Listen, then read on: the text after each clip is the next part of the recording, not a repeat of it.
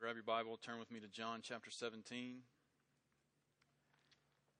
John chapter 17. I want us to look this morning at the greatest prayer, the greatest prayer in the scriptures to remind us of where we are in the journey through John's gospel. This is uh, officially the end of the farewell discourse, and the time of the crucifixion of Christ is drawing closer. And uh, we've looked over the past few months, actually, chapters 13 through 16, at Jesus and his work of preparation with, with the disciples, these, these guys, these brothers whom he's going to entrust this work of the gospel to. Um, and one thing that, that has to come as a reminder to us in this farewell discourse that Jesus didn't leave these disciples a plan or a strategy or procedures about what to do next, but he consistently, he constantly reminded them that their trust, their faith, their confidence has to lie in a person, namely Him, namely Christ. And so He's promised them that His presence would remain with them through the coming of the Holy Spirit. He wasn't going to leave them alone. Uh, in fact, in ways that they didn't understand at this point, Jesus would actually be with them in a more intimate and direct and constant way as the Holy Spirit was going to come upon the church. And now, as we turn from the end of the farewell discourse into chapter 17, we have to remember that the crucifixion, the cross, is drawing closer and closer. Jesus ends his teaching time with his disciples at the end of chapter 16 and then begins praying to the Father in chapter 17. The crucifixion is merely hours away at this point, and Jesus spends purposeful time with the Father, praying in three particular ways that we'll consider uh, only one of for this morning. But in this prayer that we see, all of John chapter 17, we see we see this prayer of God praying to God. And we see a unique demonstration of intimacy in the midst of the Godhead. And so this passage, John 17, is actually the true Lord's Prayer. We typically think of the Lord's Prayer as Matthew chapter 6, Our Father who is in heaven, hallowed be your name. That's more along the lines of the disciples' prayer. Jesus is teaching them how to pray. This is the Lord's Prayer where he's actually praying, or other other ways that we know this prayer would be something like the high priestly prayer. And so, what Jesus does here in chapter 17 is he prays for himself, which we'll consider this morning. Then he prays for his disciples, which we'll consider next week. And then he prays for all that would come after, which would include us, we'll consider in two weeks. And we have this crazy privilege to read this intimate personal conversation that, that God has with God. And so, one of, one of my prayers as pastor here is that today, as we look at just five verses, just a few words from the mouth of Christ that he's vocalizing to the Father, we're reminded of what we just declared in song the matchless glory of Christ. So let's read John chapter 17, verses 1 through 5. When Jesus had spoken these words, these words here refer to all of the, the farewell discourse that he had been walking through with the disciples up to this point. When Jesus had spoken these words, he lifted up his eyes to heaven and said, Father, the hour has come. Glorify your Son, that the Son may glorify you, since you've given him authority over all flesh, to give eternal life to all whom you've given him. And this is eternal life, that they know you, the only true God, and Jesus Christ, whom you have sent. I glorified you on earth, having accomplished the work that you gave me to do. And now, Father, glorify me in your own presence with the glory that I had with you before the world existed. Before we consider the words of these verses this morning, we have to be mindful of the depth of this event, this moment. This is the Son of God. This is the Word made flesh, John 1:14. This is the one who is going to die and atoning sufficient death for those who will believe. Fully God, fully man. And he at this point is praying to the Father, who is fully God.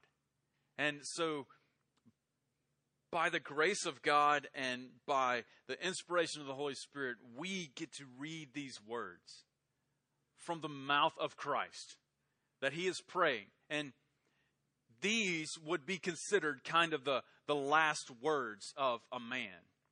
And we know as, as death as death becomes more imminent, we pay a little more close attention to the words that are spoken by the one who is about to pass from this life into the next. If, if my death is at hand and I want to speak intentionally to people, I'm going to call people in. Or people are going to come by and visit and will speak. And those words in the last moments of one's life carry significant weight. And these are the words here. These are the words that, that Jesus is praying to the Father. The disciples are able to hear this prayer this greatest prayer. And so there, are there's some truths that we're reminded of, and then a couple of applications that we draw from this conversation with the Father. The first truth that we're reminded of is that Jesus has all glory. Jesus has all glory. These are his words in verse 1 Father, the hour has come. Glorify your Son, that, you, that the Son may glorify you. He refers to, to the Father in fact, throughout this, throughout this prayer, he refers to God the Father this way six times. And we've seen this throughout John. Jesus is constantly saying, I am doing my Father's business. I hear from my Father. I'm sent from my Father. And before we unpack the words, let's just ponder just this first word that Jesus begins with here Father. And we have to be reminded because of the work of Christ, we get to say the same thing.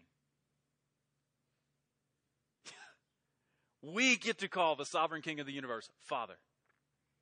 Romans 8:15 You did not receive the spirit of slavery to fall back into fear, but you have received the spirit of adoption as sons, by whom we cry, Abba, Father. And so we get to call God Father because of Christ. And Jesus has all glory and we have to as we consider the the phrase here, Father, the hour has come, we're reminded immediately that Jesus lived and died according to God's sovereign plan. Jesus lived and died according to God's sovereign plan. There's perfect unity among the Godhead, among the Trinity, and there's perfect harmony. Jesus knows the hour has come. You remember in earlier sections in John's gospel, he said, My hour is not yet come. My hour is not yet come.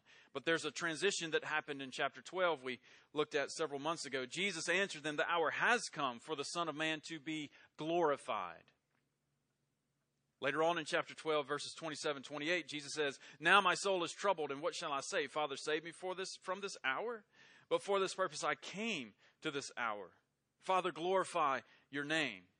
You see, Jesus lived and died according to the sovereign plan of God. The life and death of Jesus were no accident. Jesus was not a victim of circumstance. All things pertaining to his life were scheduled according to the divine plan, and all things pertaining to his death were scheduled according to the divine plan. Even his birth, Galatians reminds us, Paul's words, when Galatians 4 4, when the fullness of time had come, God sent forth his son. And so when the angels come and make these pronouncements to the players in the birth narrative of Jesus, this happens according to the divine calendar. God isn't just up in heaven flipping coins trying to figure out when this thing is going to begin. But when the fullness of time, when the appointment on the calendar was complete, God sent forth his son. So his birth was according to the divine calendar. Also his death, Romans 5 6. For while we were still weak, at the right time, Christ died for the ungodly. And now Jesus says, verse 1 Father, the hour has come. And notice that God's sovereignty over all things, for Christ specifically, comp- actually compels him to pray. And the same should be true for us. God's sovereignty over all things should compel us to pray. This, God's an understanding and an awareness of God's sovereignty over all things should not cause us to fall back from praying. It should actually empower our praying. And so Jesus' request here is glorify me so I can glorify you. And it's the only request of Jesus for himself in this prayer. He's going to pray for the disciples in just a moment, and then he's going to pray for the disciples who are to come a little bit later. But Jesus' only request here is glorify me so that I can glorify you. And this word glory is used five times in these opening five verses. Obviously, the focus of Jesus' attention here. The, the word glorify, carrying the idea, as one scholar put it, to, to clothe with splendor and majesty. And Jesus actually began, if you remember in chapter 13, Jesus began the farewell discourse with a statement of glory. Now is the Son of Man glorified, and God is glorified in him. But it, it seems awfully intriguing, right? That Jesus says, Glorify your Son, that the Son may, be, may glorify you. Why is Jesus asking for glory here? I mean, he, he was and he is God. It seems an odd question what Jesus is doing here is he's asking for the glory that he laid aside in the incarnation. And so when we read John 1:14, the word became flesh and dwelt among us. Jesus Jesus in that moment took on all the limitations of humanity. Could only be in one place at one time. Became weary. Was emotional. All of these realities that we experience, Jesus experienced, was tempted by Satan to sin. And when Jesus says, glorify your Son, that the Son may glorify you, he's, he's pointing back to the, the glory that he had prior to his incarnation. And we know that this glory that's going to come later as, after his ascension, his resurrection and ascension. Paul put it this way Have this mind among yourselves, which is yours in Christ Jesus. And then he, he, he, he explains some of this glory that is deferred, glory that is set aside for his life on earth, who, though he was in the form of God, this is Philippians 2, did not count equality with God a thing to be grasped, but he emptied himself, taking on the form of a servant, being born in the likeness of men, and being found in human form, he humbled himself by becoming obedient to the point of death, even death on a cross. Now, when Paul says there that he emptied himself, he's not saying that Jesus emptied himself of his deity or he became less God. Jesus doesn't become less God so that he can become man. Rather, what Paul is referring to here and what Jesus is praying in regard to here is that in the incarnation, in God becoming man, the Messiah, Jesus relinquished his right and privileges to deity and set these aside to become a man. He set aside his eternal glory to become a man. And now, at this point, he is asking for those rights and privileges to be restored. He's asking for his glory in its fullness to be restored to him. And how does this happen? How, how, does this, how does this happen? How does this actually happen? How does God glorify Jesus? Totally contrary to any way that we would think or imagine, he glorifies the Son through the work of the cross. He glorifies the Son through the work of the cross. The pathway to glory, the pathway to this prayer being answered for Jesus is the agony of the cross. And Jesus relinquished his grip on eternal glory. He set this glory aside for a season for the sake of the work of the cross. He came as a man, set aside his glory. He came as a man, endured the agony of the cross so that he could die for all those who would believe on him. And so when we think about the cross, and even as we are journeying quick, more quickly now toward the work of the cross in John's gospel, we have to remember that, that the cross is a demonstration of the glory of God in the cross of Christ, we see the glory of God on display. And so, while yes, it, it hurts our heart to ponder what our Savior did for us, we have to be undergirded with this confidence that no, this is for the glory of God. And this is how you and I get to know the glory of God. If it were not for the cross, we only know the glory of God from a condemnation standpoint. We stand rightly condemned because of the glory and the justice and righteousness of God. But because of the cross and our repentance and faith in Christ, we actually get to know this glory of God. And so, from a, from a human point of view, the cross was, was a revolting display of just the pinnacle of man's sin. But from God's point of view, the cross revealed and even magnified the grace of God and the glory of God. And so, as we ponder the cross and even this prayer that Jesus is praying here, we have to be reminded that He has all glory. He has all glory. And the work of the cross was a demonstration of the glory of God. So, number one, Jesus has all glory. Number two, Jesus has all authority. Not only does Jesus have all glory, he has all authority. Verse 2, he says, Since you have given him authority over all flesh to give eternal life to all whom you have given him. Jesus has authority over all people and over all things.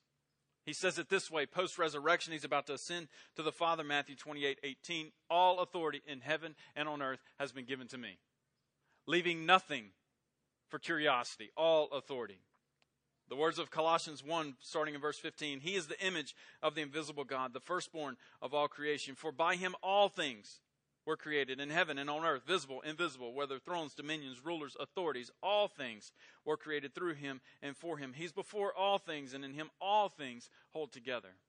Christ alone has authority over all people and all things. And for us as Christians, this is a gentle but confidence infusing reminder that nothing is outside the bounds of his, of his authority.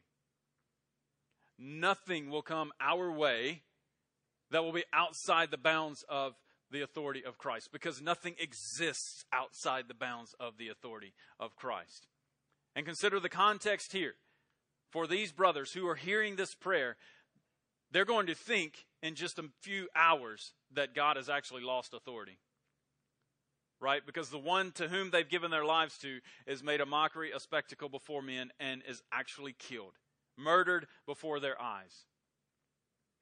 But on the backside of that event, as all things are made new, they realize nothing is outside the bounds of his authority. So Jesus has authority over all people and all things. And then also the second phrase of verse 2 Jesus has authority to grant eternal life. Notice he says in verse 2 to give eternal life to all whom you have given to him. The purpose of this authority over all flesh is to give eternal life.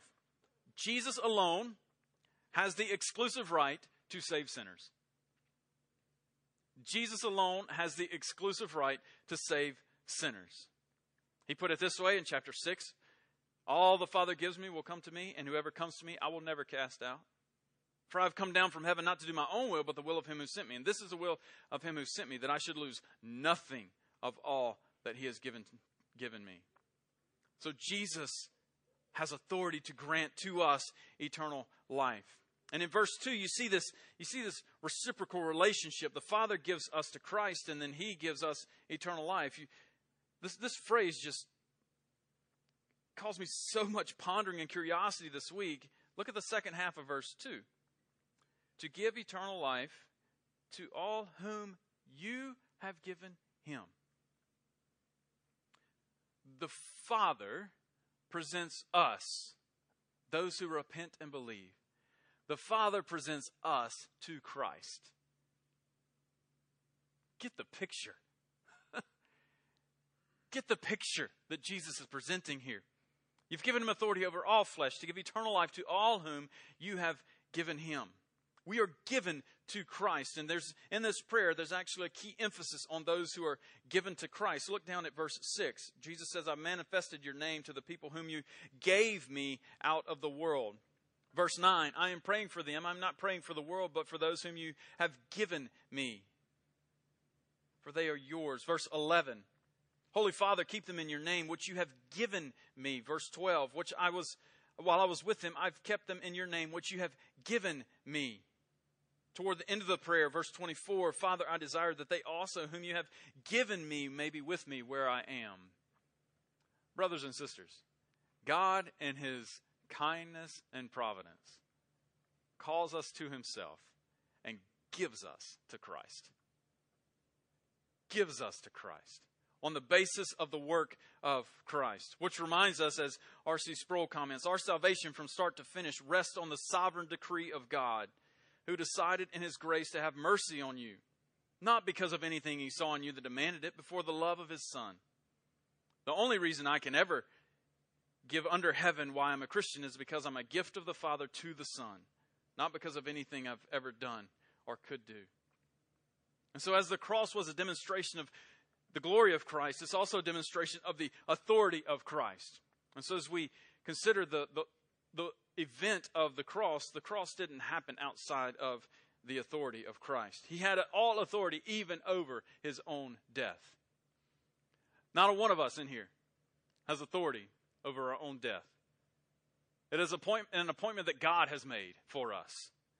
Christ alone had authority over his own death. In fact, when he's on trial and giving, if he gives the right answers, he can actually get out of this. But he answers nothing toward Pilate, the Roman authority. Pilate says to Jesus, You will not speak to me? Do you not know that I have authority to release you and authority to crucify you? Jesus answered him, you would have no authority over me at all unless it had been given you from above. Jesus tells him, you actually, you, you really don't have authority over this thing at all. You are only doing what you're supposed to do. You think you have authority, but you are under authority. And so, dear blood bought child of God, nothing will ever come your way that will be outside the bounds of the infinite authority of Christ. And the cross reminds us that Jesus has all authority. So Jesus has all glory. Secondly, Jesus has all authority. A couple points of application is G- Jesus turns the corner starting in verse 3. Because of the cross, we can know God. Because of the cross, we can know God. Look at what Jesus says in verse 3. And this is eternal life, that they know you, the only true God, and Jesus Christ, whom you have sent. We have a pretty serious misconception about eternal life in especially the American church today. The common understanding about eternal life is that we simply make heaven and we miss hell. And so we frame it as well, don't you want to avoid hell? And don't you want to go to heaven? Well, that's a no brainer. Like anyone with gray matter in their head is going to say, well, that sounds like a good, that, that's like a, a deal that's too good to, to turn down, which is typically the pitch that's, that's given. And so often we're just asking this wrong question. We present eternal life as the best option among all choices of life, which it is, obviously. We don't have eternal life for the sake of having eternal life. We have eternal life, according to the words of Christ here, for the sake of knowing God. The only way to know God is to repent of our sin and to actually believe on Christ. And then we know God. Jesus says, and this is eternal life that they know you, the only true God, and Jesus Christ, whom you have sent. We get enamored with the concept of heaven and the concept of eternal life. And we get caught up in the beauty and the majesty that, that Scripture portrays for us about heaven and forget the fact that the ultimate beauty and majesty of heaven is Christ. And the only way we have heaven is if we know God.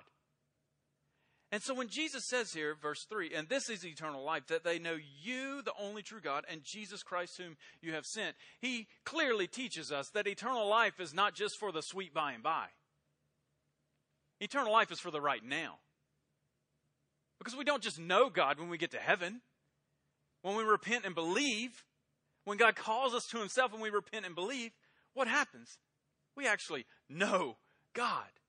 And so eternal life happens the moment a man, woman, boy, or girl repents and believes on Christ. And so, while yes, we long for heaven to be in the presence of Christ without the weight of this world and the reality of sin in this world, and all those things are true, yes, let's not forget that eternal life has relevance now, in, in the here and now. And eternal life is knowing God. We cannot have eternal life without knowing God. And to know God is to be loved by God and to love God. To know God is to submit to God. To know God is to honor God and to glorify God and to obey God. And this word that Jesus uses here in verse 3, know, is not just, it doesn't just communicate knowledge. It doesn't speak just of knowledge that comes from information or from teaching or from logic or from ration. No, no, the, the word communicates two realities of knowing that we can know God personally and we can know God presently. The word know carries with it the idea of relationship, a knowing that comes through experience. And so we can say that we know some key figure in the world today, but we only know that person through books or websites or news channels. But the word Jesus uses here is that of personal knowledge that comes from experience and comes from intimacy with that person. And so when Jesus says this is eternal life, that they know you, the only true God, just think about what he's saying. You and I can actually know the one who said, Let there be light, and there was light. You and I can actually know the one who said, Lazarus, come out. And Lazarus comes out. You and I can actually know the one who said on the cross, It is finished, and with this he breathed his last. we can know God. We can know Him personally, not just, not just a source of information, but a reality for us. We know God personally, but also we know God presently. The word know here is in the present tense, and so it carries the idea that we know God now and forever. We know God now and forever. A reality for the present, but it's a reality forever. We don't just wait for heaven to actually know God. We get to know Him now. We know Him now. And so knowing God means that we have quality of life now, not just a quantity of life later. This is, this is a 2019 truth for us, not just a eternity truth for us. And so knowing God means we have eternal life. And we understand the teachings of Scripture that this is a one or, or the other. It's either life or death for us. It's either life or death. And whether we have life is determined by whether we know God. And so, have you repented and believed on Christ? Do you know God? And because of the work of the cross, we actually can know God and we can have eternal life. So, do you know God? So, application one, because of the cross, we can know God. And then, in application point two, is that Jesus completed his work. Jesus completed his work. Even before the work was complete from a time stamp perspective, Jesus saw his work as complete. Listen to the words of verses 4 and 5. I glorified you on earth, having accomplished the work that you gave me to do.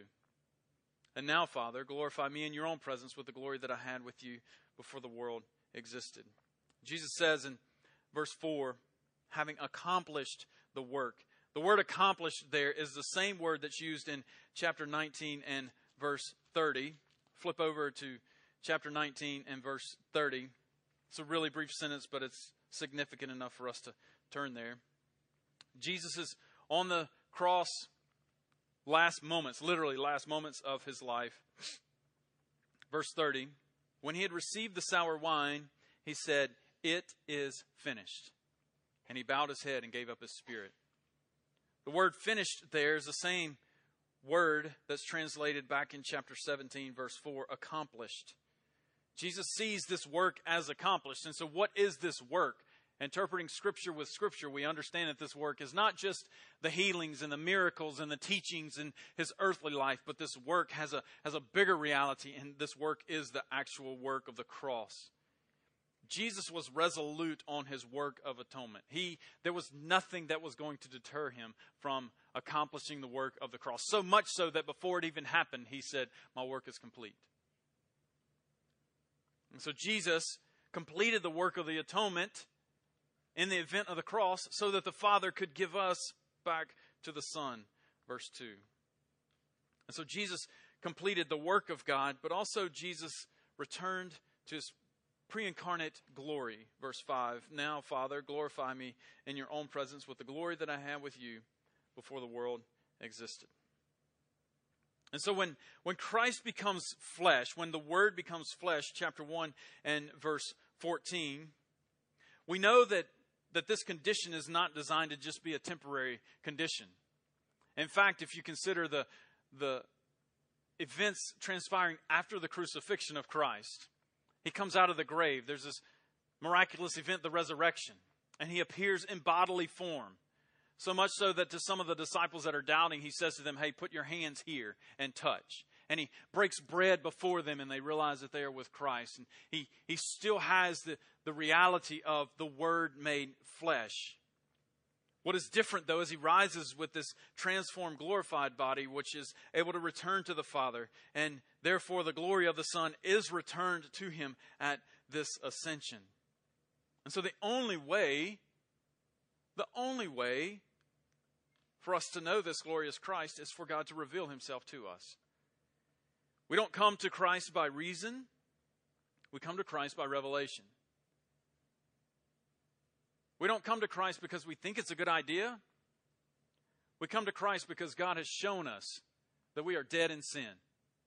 And Christ has accomplished everything necessary for us to be forgiven of that sin. And our heart cries out like the crowd in Acts chapter 2 Brothers, what must we do?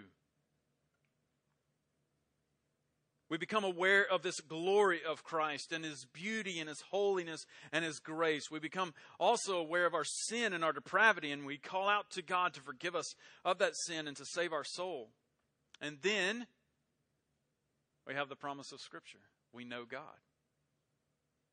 We actually know God. And you remember the, the passage from Philippians we, we read earlier. That section ended with He humbled Himself by becoming obedient to the point of death, even death on a cross.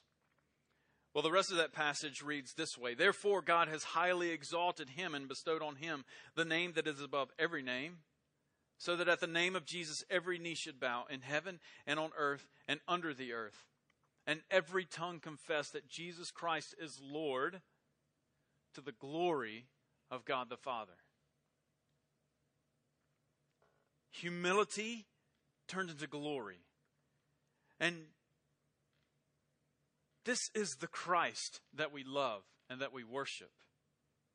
And He is the one who has all glory. And as the Son of God, he is altogether different from us, yet he became one of us. He became a man, came into the world, born of a virgin, became a man for the sole purpose of glorifying God by securing our redemption and suffering the agony of the cross and ultimately dying the death that you and I deserve. In his great grace and kindness, he grants us the privilege of repenting and believing on him and we can actually know God. And to be clear, God would be absolutely justified in not extending his grace and kindness to the first person on the planet. But he is glorified as he extends his grace to us and gives us this crazy, mind blowing privilege of actually knowing Him. Knowing Him not just because we read about Him in a book, but knowing Him because He takes a dead heart and makes it alive. He takes a heart of stone out of our soul and replaces that heart of stone with a heart of flesh. And we know Him because He fills us with His Spirit upon conversion, the, the work of Christ being applied to us, and the Holy Spirit takes residence within our lives, and we know God. When we think of the work of the cross, we have to remember that work was necessary for us to know God. And yeah, you better believe it, we get goodness and grace for all of eternity. But let's not forget, church, that we get goodness and grace now. Right now today. And Christ has all glory and Christ has all authority. One reminder of his grace is that there's nothing that will ever come your way or my way that will be outside the boundary of his authority because that boundary does not exist. And we can know God. And we often think, man, these guys, these guys had, had a little bit of an advantage on us because they actually got to see Jesus.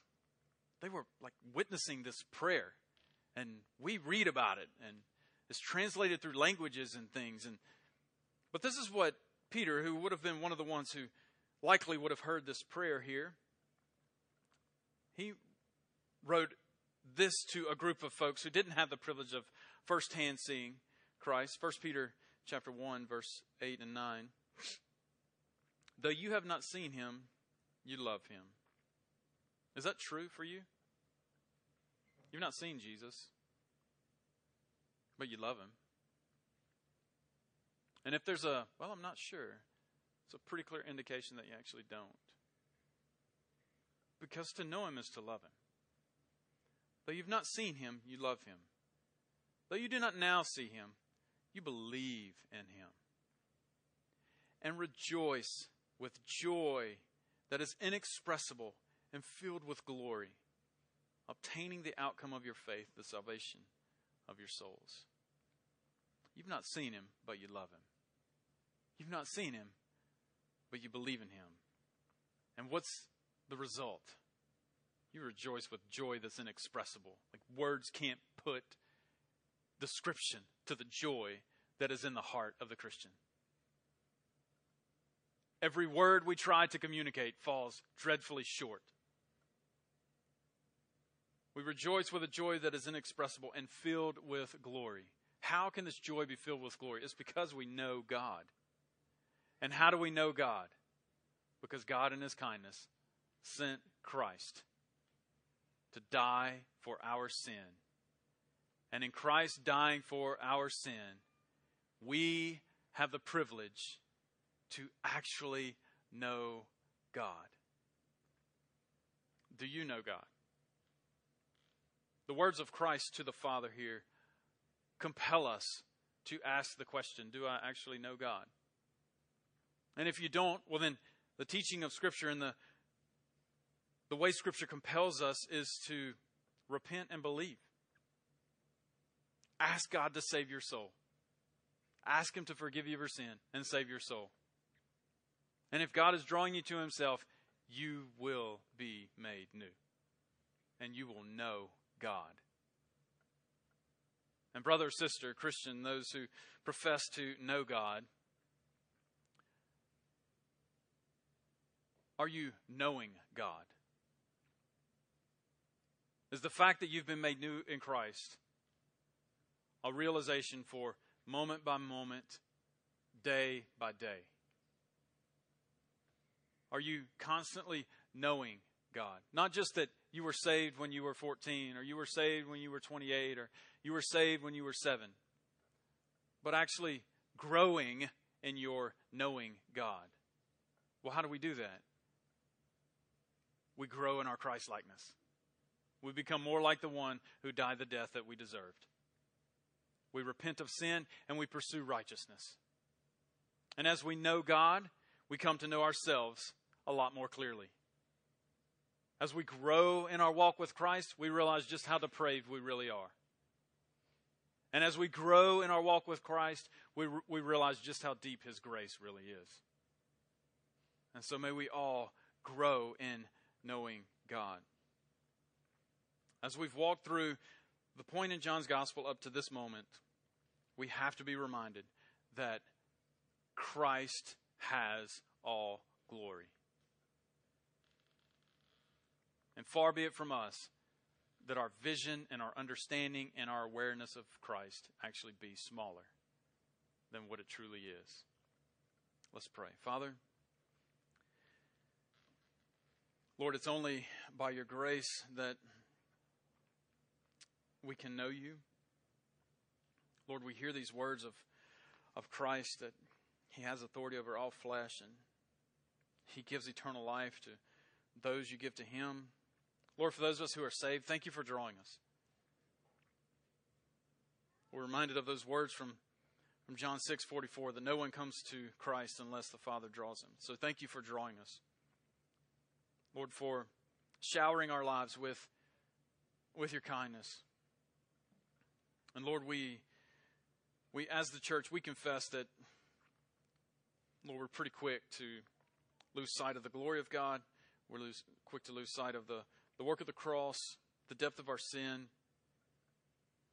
But Lord, in your, in your kindness, Lord, you remind us of truths like this one from verse 3 that eternal life means knowing you, the only true God, and Christ whom you've sent. And Father, if there's if there in fact is someone or some folks here today who actually don't know you, maybe have been uh, playing a good religious game for their whole life up to this point, or maybe know nothing of religion, and this whole news is totally new to them. Lord, we trust that you can save them, and so we ask that you will.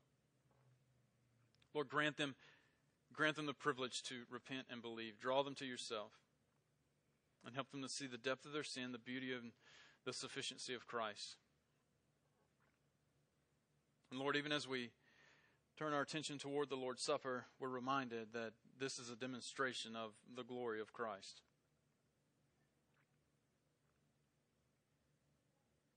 Father, we know you, and our hearts cry that we want to know you. And thank you, Lord, that this truly is uh, a, a joy that is inexpressible and full of glory. We love you, Father. We pray it in Jesus' good name. Amen.